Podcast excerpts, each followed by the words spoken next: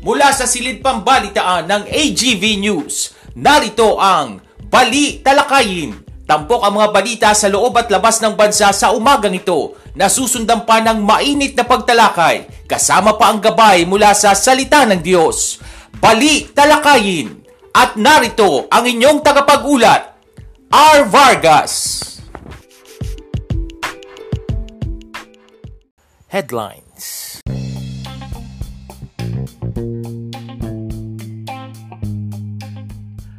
Sa ulo ng mga balita, PNP isang daang porsyentong handang-handa sa inaugurasyon ngayon ni Pangulong Marcos.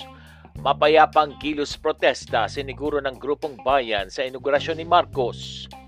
Approval ratings ni outgoing President Duterte nananatiling mataas sa loob ng anim na taon. Agri-smugglers at protectors list isinumite na ni Soto kay Marcos at sa Ombudsman at Pangulong Marcos sinihikayat na ituloy ang libreng sakay program ni Pangulong Duterte. Magandang umaga ngayon araw ng Webes, June 30, 2022. Ako po si R. Vargas at narito ang detalye ng mga balita. Todo handa ng Philippine National Police para sa inaugurasyon ngayon ni President-elect Ferdinand Bongbong Marcos Jr. Tiniyak ni PNP spokesperson Police Colonel Jane Fajardo na halos isang daang porsyento ng handa ang PNP sa kanilang inilatag na seguridad sa National Museum at sa paligid nito. Wala pa naman daw natatanggap ang PNP na anumang credible threat na pipigil sa naturang event. Sinabi ng PNP na ginawa ng 15,000 ang mga pulis na nakadeploy para sa oath-taking ng ikalabing pitong presidente ng bansa sa National Museum of the Philippines sa Ermita, Maynila.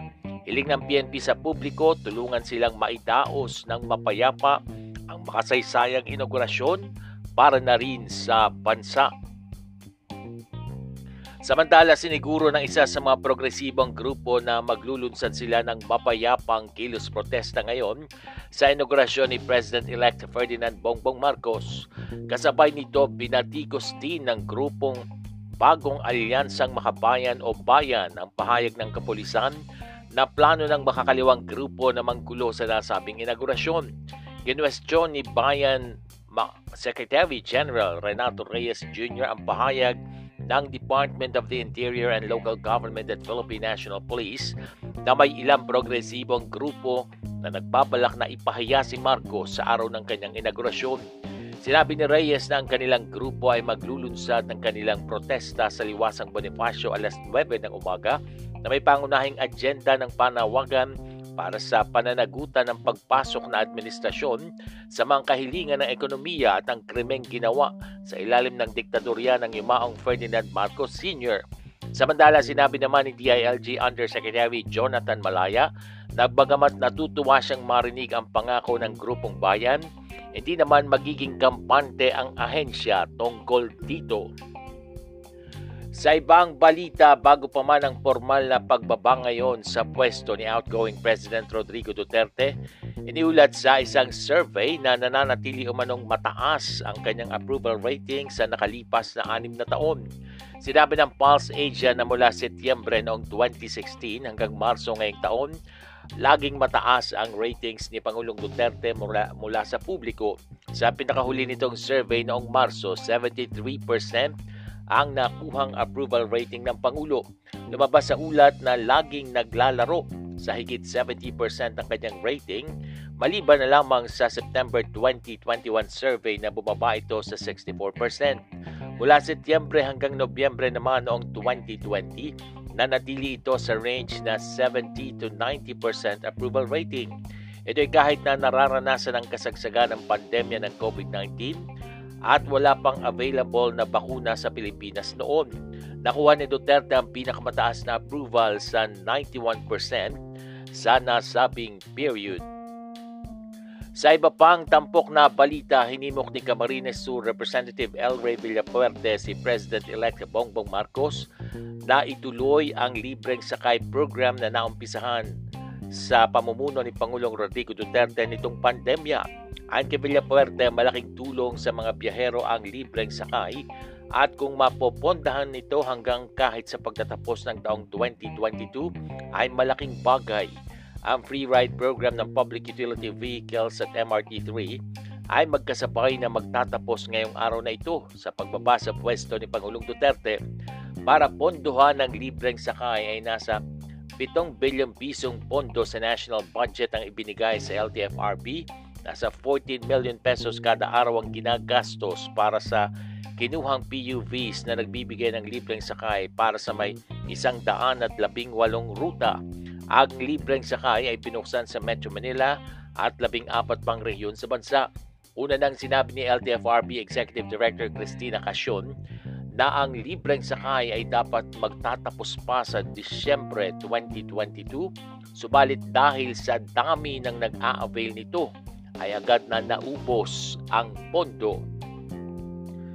Sa iba pang ulat na isumite na ng Committee of the Whole sa Office of the Ombudsman ang kanilang ulat na naglalaman ng listahan ng mga opisyal ng gobyerno at ilang pribadong individual na sangkot bilang smugglers at protectors ng malalang agriculture product smuggling sa bansa nitong Miyerkules.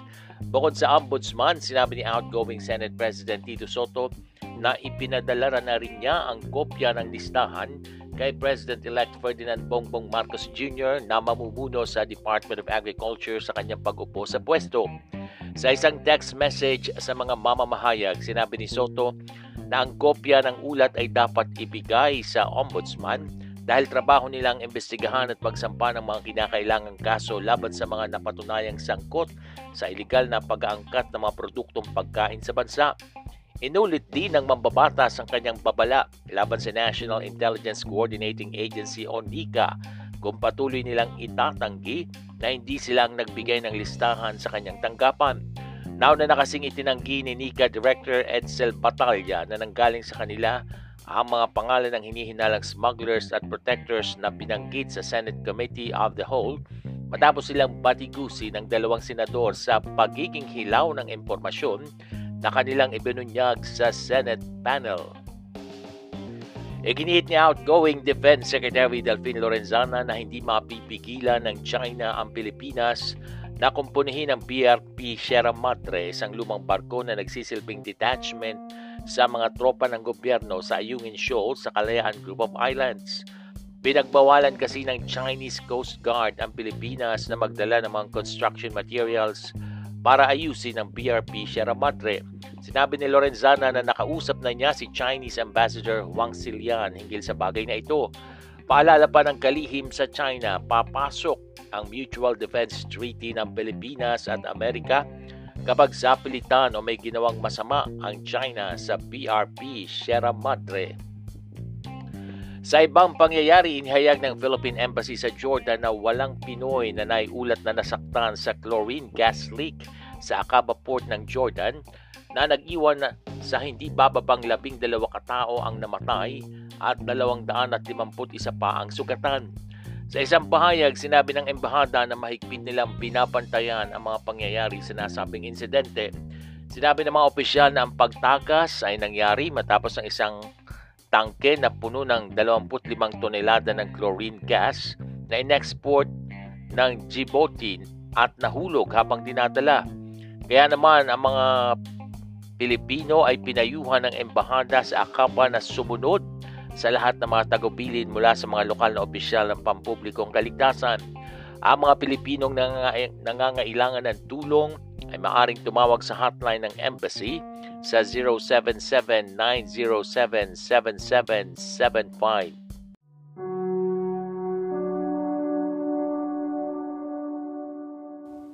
Update on COVID.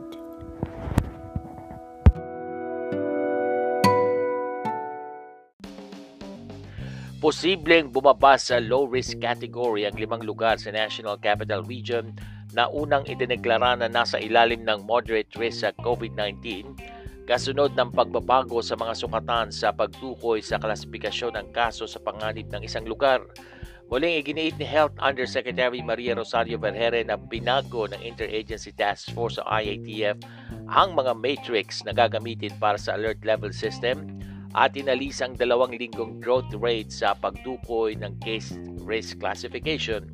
Dahil dito sinabi niya na ang Pasig, San Juan, Quezon City, Marikina at Pateros ay bababang muli sa low-risk category sa kabila ng kanilang pagtatala ng higit sa 200% na growth rate noong Sabado. Sinabi ng DOH ng isang lugar ay uuriin bilang moderate risk batay sa hospital utilization nito na higit sa 50% at average na daily attack rate na hindi bababa sa anim na average na kaso kada araw kada isang daan libong populasyon. Sa kabilang banda, mababawasan ang panganib ng isang lugar kung mayroon itong paggamit sa ospital na mas mababa sa 50% at ADAR na mas mababa sa isa bawat isang daang libong populasyon. Ang NCR ay nasa ilalim ng Alert Level 1 mula July 1 hanggang 15 sa gitna ng tumataas na impeksyon sa COVID-19 sa rehiyon. Desedido ang Securities and Exchange Commission na ipatupad ang 2018 decision nito na ipasara ang media company na Rappler Incorporated, bagay na pumutok ilang araw bago matapos ang termino ni Pangulong Rodrigo Duterte. Kinatiga ng SEC ang nauna nitong utos eksakto isang linggo matapos ibalitang ipinablock ng gobyerno ang sites ng news outlets na Pulatlat at Pinoy Weekly kasamang online platforms ng 26 pang progresibo at revolusyonaryong grupo. Ngunit sa isang press conference, sinabi ni Francis Lim na legal counsel ng Rappler na ibang kanilang paniniwala sa pananaw ng CA na i-revoke ang certificates of incorporation at ito ay hindi pa pinal. Itinalaga ni President-elect Ferdinand Bongbong Marcos Jr. si Solicitor General Jose Calida bilang pinuno ng Commission on Audit ito ang inanunsyo ni incoming President, Presidential Secretary Attorney Trixie Cruz Angeles.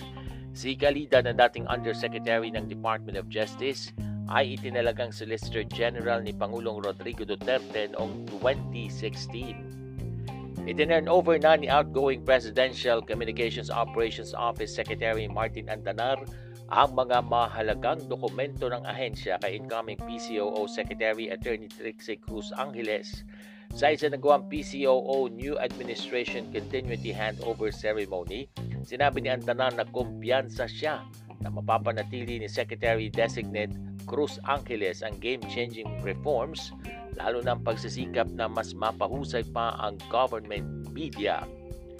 Sa ibaing dagat, patay ang nasa labing siyam katao dahil sa pagguho ng apat na palapag na gusali sa Mumbai, India. Nagbunsod ang pagguho ng nasabing gusali dahil sa malakas na pag-ulan. Nailigtas naman ng mga rescuers ang nasa labing apat katao sa nasabing lugar na agad namang dinala sa pagamutan.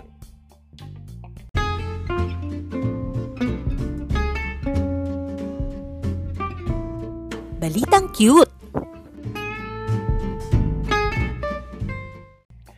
Ating balitang cute, ang onasong kit ng isang yoga teacher na si Yash Manshukabay Moradia mula sa Dubai ang Guinness World Record dahil sa scorpion pose nito na tumagal ng 29 minutes at 47 seconds. Ayon kay Moradia, nagsimula siyang mag-yoga nang siya ay walong taong gulang pa lamang kung kaya't sa edad na 24 years old ay nakamit na niya ang teaching certificate upang formal na makapagturo ng yoga. Anya, hinasa niyang mabuti ang kanyang katawan sa pagbalanse ng matagal na oras habang ginagawa ang scorpion pose bukod pa sa pag-ensayo ng kanyang mental resiliency.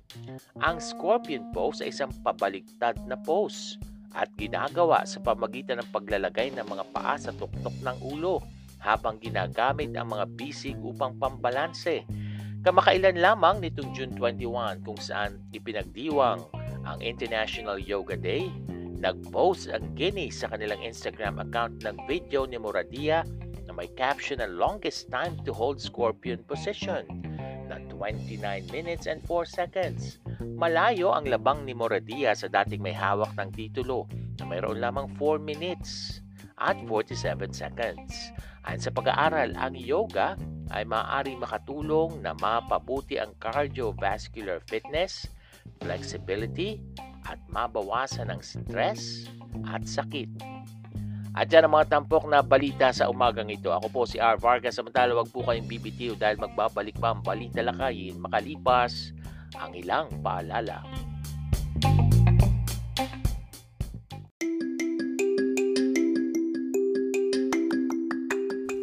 Ngayong laganap ang hawaan at tumarami na naman ang nagpopositibo, pinapaalalahanan ng lahat na huwag maging kampante sa banta ng COVID-19. Dapat nating ipagpatuloy ang tamang pagsunod sa minimum public health standards at laging magsuot ng face mask, mag-physical distancing, at maghugas ng kamay. Sa oras na makaramdam ng simptomas, agad na mag-isolate at magpa-test. Agad ding magpabakuna upang makakuha ng dagdag na proteksyon laban sa COVID-19. Paalalang hatid ng programang ito.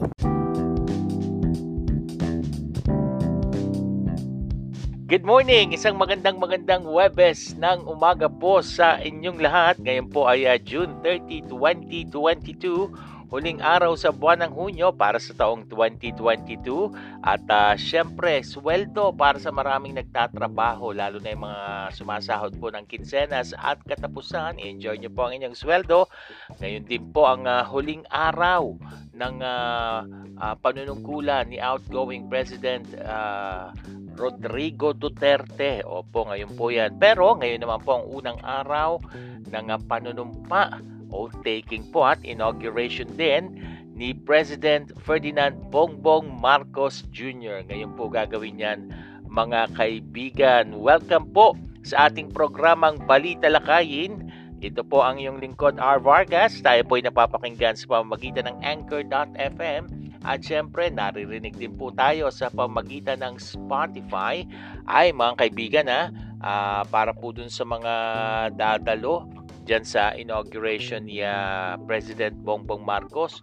Magdala po kayo ng payong. Alam ko, kagabi pa lang, marami ng mga nandyan sa papunta sa National Museum ano para makakuha sila ng magandang pwesto eh magdala po ng payong doon sa mga magtutungo ngayon doon dahil po sabi ng pag-asa eh uulan daw asahan po yung mga pag-ulan ngayong araw na ito samantala mga kaibigan bago po natin talakayin ang mga bagay na yan Dire-diretso muna po tayo sa ating pa-shout out dito sa ating program. Shout out po sa ating mga regular listeners sa umagang ito. Opo, yung ating mga masugid na taga-subaybay. Una na dyan si Melbourne Atanasio na alam ko na isugod sa sa emergency hospital sa emergency room ano, ng ospital dahil sa pag-atake ng kanyang hyperacidity ay napakahirap niyan. Ilang araw po akong halos hindi makatayo dahil sa hyperacidity sa pag-atake po ng uh, GERD ng aking uh, sigmura mga kaibigan. So ingat ha uh, kay Melbourne, pagaling ka. At syempre ganun din sa iba pa nating mga taga-subaybay. Shout out din, happy listening kay uh, Rosaida Oxales. Ayan, happy listening sa iyo. Sina-shout out din natin syempre yung ating mga tagapakinig sa ibang bansa at uh, marami-rami rin po iba't ibang bansa yung nakikinig sa atin. Very good po yan ha, na monitor ko ng ating programang Balita Lakayin. Happy listening din po sa inyong lahat. Ganon din siyempre mga kaibigan, yung iba pang mga dapat i-shout out, yung mga nagse-celebrate ng kanilang birthdays ngayong araw na ito. Abay makasaysayan ng inyong birthday ha, dahil ngayon nga yung uh, huling araw sa panunungkulan ni Pangulong Duterte at uh, oath-taking naman itong si uh, Bongbong Marcos, ni President Bongbong Marcos, mga kaibigan. So shout out sa lahat ng nagse-celebrate ng birthdays, happy listening din at uh, shout out sa mga nagse-celebrate ng kanilang anniversary at anumang special occasion sa inyo sa araw na ito. Dire-diretso na po tayo ngayon sa ating pagtalakay. Abay, tiniyak po ng uh, buong pamunuan ng Philippine National Police na talagang all systems go na po ang uh, ang kanilang paghahanda ah, para sa inaugurasyon po ngayong araw na ito ni Ferdinand Bongbong Marcos, President Ferdinand Bongbong Marcos. Ito po mismo ang tiniyak ni PNP spokesperson Police Colonel Jean Fajardo. Ayon po sa PNP, halos 100% na po silang handa. Eh, dapat naman kasi ngayong araw na yan eh, no? At sa ngayon, wala pa naman umanong natatanggap na anumang uh, credible threat o pagbabanta ang uh, pambansang pulisya napipigil po sa event ngayon ng uh, inauguration ni President Marcos. Sa kasalukuyan mga kaibigan ay uh, patuloy din po ang koordinasyon ng Philippine National Police sa Manila LGU, syempre sa Manila Police District na kanilang uh, nasasakupan niyang uh, lungsod ng Maynila dyan sa National Museum para sa sitwasyon sa lugar. Gayunpaman, mga kaibigan ay tuloy-tuloy naman po yung pakikipag-ugnayan din ng PNP sa iba pang regional offices upang i-validate po yung natatanggap nilang impormasyon. Sinabi po ng PNP na halos nasa mahigit 15,000 pulis ang nakadeploy po ngayon dyan sa National Museum. So mahigit yan ha. At dyan sa may uh, Ermita, Maynila. So ayan ha, doon po sa mga dadalo, again, magdala po kayo ng inyong payong. Oo, mahirap na, baka ulanin mga kaibigan, ano ha?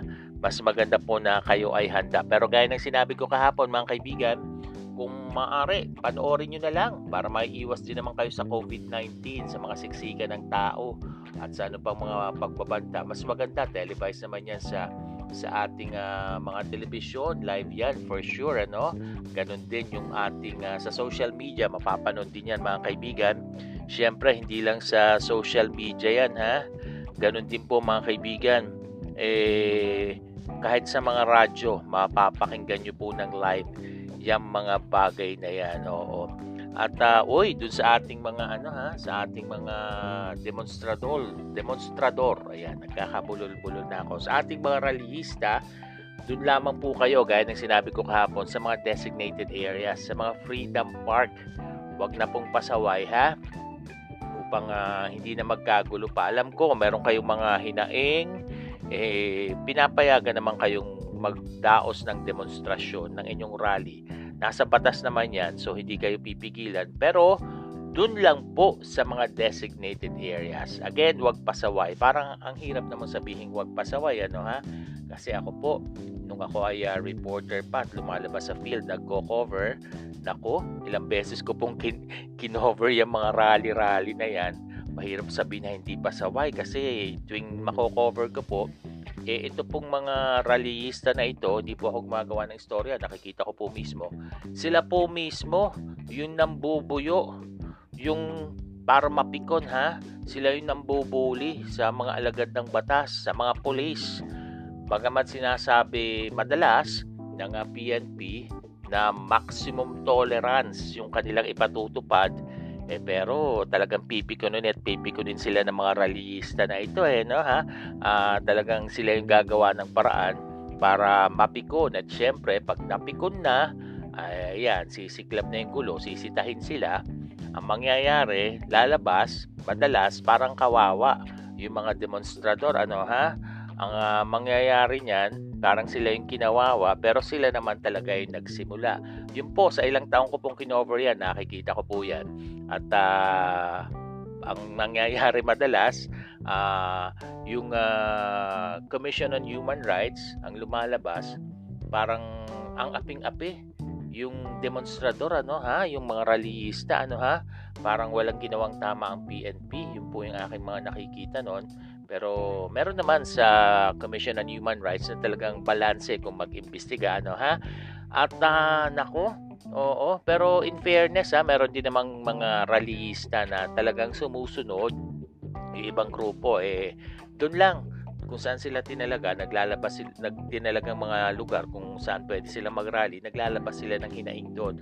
Pero yung iba talaga, talagang matindi, matindi ang ginagawang pambubuyo sa ating mga alagad ng batas, pambubuli para nga naman sumiklab yung kaguluhan pag napikon yung mga pulis. Kaugnay po niyan, sinabi po ng pulisya na maglalagay sila ng mobile jail. Take note ha, mobile jail. Malapit po sa venue ng inaugurasyon ni President Bongbong Marcos Jr. ngayong araw na ito within the vicinity. Ito po ay bilang bahagi ng paghahanda sa seguridad para nga sa inaugurasyon ngayong araw na ito dyan sa National Museum. Habang kinikilalang kanilang karapatan sa mapayapang pagpupulong ng mga rallyistang ito again ha, kinikilala ang inyong karapatan mapayapang pagpupulong pero dinidiscourage po itong mga demonstrador na gumamit ng effigies para sa kanilang mga mass action tapos susunugin. Eh hindi rin po magandang dulot niyan sa ating sa ating environment ano ha meron talagang mga pasaway eh diyan kayo ilalagay sa mobile jail na yan oo mga kaibigan para nga naman kayo eh, eh may paglagyan ano matuto at uh, kaya naman, sumunod na lang. Huwag nang mga maging pasaway. Oo. Darami rin po ah. Baka nagtataka kayo kahapon pa. At maging tung araw na ito, eh, meron pong mga checkpoints na na inilagay ang ating Philippine National Police kung saan saang lugar na nakapwesto po yan bilang bahagi na rin po ng pagpapatupad ng mahigpit na seguridad para nga po sa inaugurasyon ni President Marcos Jr. ngayong araw na ito dyan sa National Museum mga kaibigan. So again, wag na pong maging pasaway at dun sa mga dadalo, magdala po ng payong gaya ng sinabi ko kanina dahil ano pong mangyayari? Ang sabi po mismo ng pag-asa, eh, asahan po yung mga pag-ulan ngayong araw na ito ng Webes. Ayan. Yung mga checkpoint again ha. Mga kaibigan, wag po kayong matatakot dyan. Wag po kayong bigla ano meron. Akala ko ba natapos na yung mga checkpoint, tapos na yung election period. Pero hindi po. Yan po ay uh, bilang uh, uh, paghihigpit lamang sa ipinatutupad na seguridad para nga naman na uh, maiwasan anumang threat o anumang banta na gagawin ng ilang grupo, lalo na yung mga teroristang grupo, para magdaos ng uh, kaguluhan sa sa aktibidad ngayong araw na ito. Samantala, kaugnay pa rin po niyan, dapat daw pong tumalima sa minimum minimum public health standards at iba pa pong mga patakaran pangkalusugan laban sa COVID-19 doon po sa mga dadalo ngayon sa event ni uh, Pangulong Bongbong. Ito po ang muling paalala ni outgoing Health Secretary Francisco Duque III para nga po sa gagawing activity na yan. Sinabi ng kalihim na marami ng super spreader events na dumaan sa bansa, ngunit di naman daw nag-reflect o nakita ang numero ng COVID-19 doon sa mga bagay na yon. O nga naman, ano ha? Ngayon pa lang uli dumarami. So kung, yung, kung pupunta kayo dyan, mag-face mask.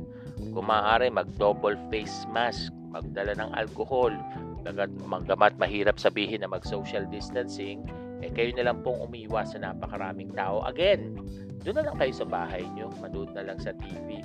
Ngayon man, umaasa si Duque na talagang marunong na po ang ating mga kababayan at alam na ang dapat gawin para maiwasan ang pagtaas pa ng mga bagong kaso ng COVID-19 lalo na nga po ngayong uh, patuloy uling dumarami yung mga cases ano ha para magawa niya magawa ito uh, yung kay Duque ipagpatuloy ang best practice gaya ng tamang pagsusuot nga po ng face mask at iba pa at uh, inaasahan po kasing taragsa yung mga taong nagnanais na personal na masaksihan itong makasaysayang panunumpa ng bagong presidente ng bansa. Lalo na yung napakaraming bumoto sa kanya noong nakaraang eleksyon mga kaibigan. So abangan po natin yung mga pangyayaring yan sa magiging uh, uh, inaugurasyon at oath-taking ni President-elect Bongbong Marcos ang ating bagong presidente ngayong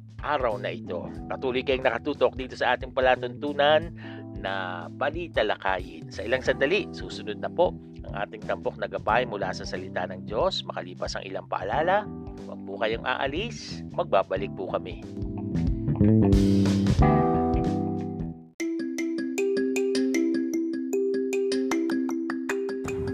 Alam mo na ba ang bagong ipinatutupad na polisiya para sa quarantine period ng COVID-19 patients? Sa ilalim ng bagong polisiya, pitong araw na lang ang isolation period para sa mga bakunadong probable, mild at asymptomatic na kaso ng COVID-19. Kung partially o fully vaccinated na mild, asymptomatic at probable, sampung araw ang magiging isolation ng pasyente Ganito rin ang isolation period para sa mga moderate COVID-19 cases. Kung severe na kaso at kung immunocompromised na nagpositibo sa COVID-19, aabuti ng 21 araw ang isolation period. Kung bakunado na at na-expose sa COVID-19 positive, limang araw ang magiging quarantine period, habang labing apat na araw naman kung hindi bakunado o partially vaccinated. Limang araw o maaaring mas maikli pa ang quarantine period ng healthcare workers na na-expose sa COVID-19 positive depende sa magiging assessment ng ospital o pinagtatrabahuhang public health office. Bibigyang prioridad sa bagong polisiya ang agarang isolation para sa general population. Prioridad naman sa testing ang healthcare workers, seniors, at immunocompromised. Paalalang hatid ng programang ito.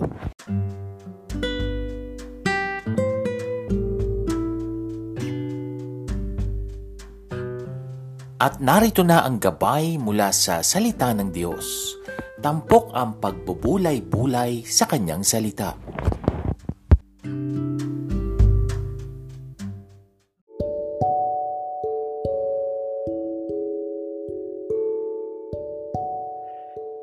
Patuloy kayong nakatutok dito sa ating palatuntunang balitalakayin. At this point, tunghayan na po natin ang ating tampok na gabay mula sa salita ng Diyos. Ang sabi po sa James chapter 1 verse 2, Consider it pure joy whenever you face trials of many kinds. Nasa gitna ka ba ng matinding pagsubok at problema ngayon sa buhay? Meron ka bang mga karamdaman, pain, at mga discomfort sa iyong katawan? Marami ba kayong bayarin at utang at hindi mo alam kung saan kukunin ang pambayad dahil kapos na kapos ang budget ninyo?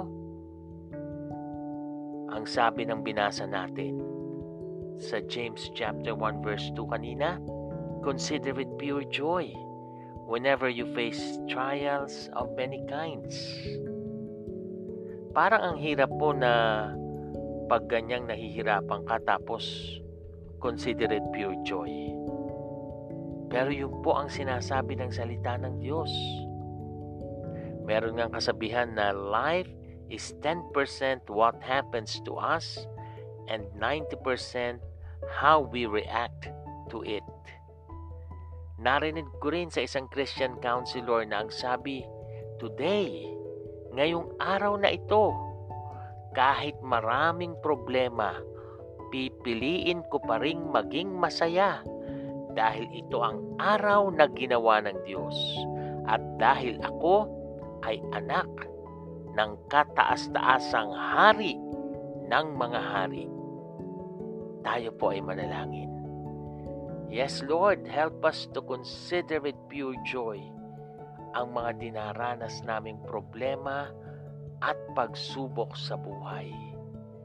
Hindi namin kaya pero sa tulong mo, makakaya namin na magkaroon kami ng kagalakan sa mga problema at pagsubok na ito.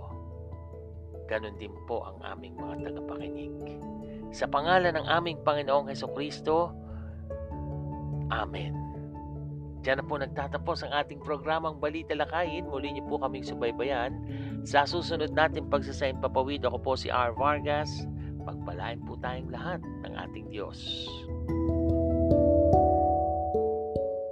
This podcast program is open for advertisements and commercials, for blogs and announcements of your upcoming events, and even for political ads at a very low rate.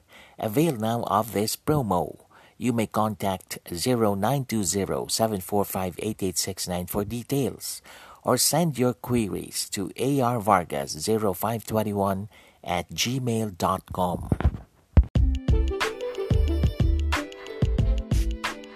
Inyong natunghayan ang Balita Lakayin. Muling subaybayan ang programang ito sa susunod na Pagsasahim Papawid.